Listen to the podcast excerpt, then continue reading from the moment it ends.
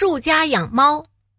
春秋战国时期，魏国有个姓树的人家，特别喜欢养猫。树家养的猫有黑的，有白的，有黄的，有花的，共计一百多只，真可称得上品类繁多，应有尽有。俗话说得好，一物降一物，猫的本能就是捕捉老鼠。自从树家养猫以来，家里的老鼠都被消灭了。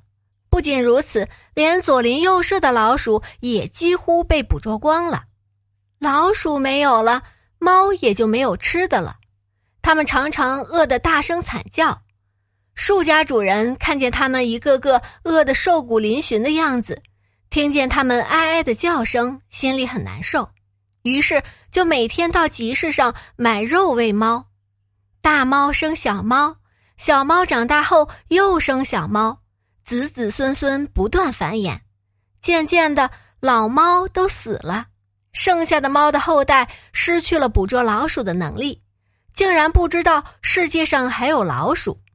它们饿了就嚎叫，嚎叫了，主人就能给肉吃。它们吃饱了，有的去晒太阳，有的烤火炉，有的躺在暖烘烘的炕上，都懒懒散散、舒舒服服的待着。老鼠们知道树家养了自己的天敌，都辗转相告，纷纷逃窜。他们逃到了城南，就在那里安营扎寨住下来了。于是城南家家都闹起了鼠灾，粮食袋子被咬破了，衣服也被咬坏了，厨房的碗筷被弄得乱七八糟，屋地墙角被掏出了许多鼠洞，洞里洞外到处都是鼠粪。在一个书生的家里，老鼠成群结队的跑出来。有一只老鼠掉到一个大瓮里，大瓮肚大口小，又光又滑，老鼠跑不出来，急得吱吱叫。这个书生得知树家养了很多猫，赶忙从树家借来一只，放在大瓮上，让他去捉老鼠。这只猫从来没有见过老鼠，它看见老鼠的怪样子。听到老鼠吱吱的叫声，认为老鼠是个怪物，他沿着瓮口边慢慢的踱着步子，不敢跳下去捕捉。书生一气之下，把它推到瓮里，猫很害怕，对着老鼠大叫起来。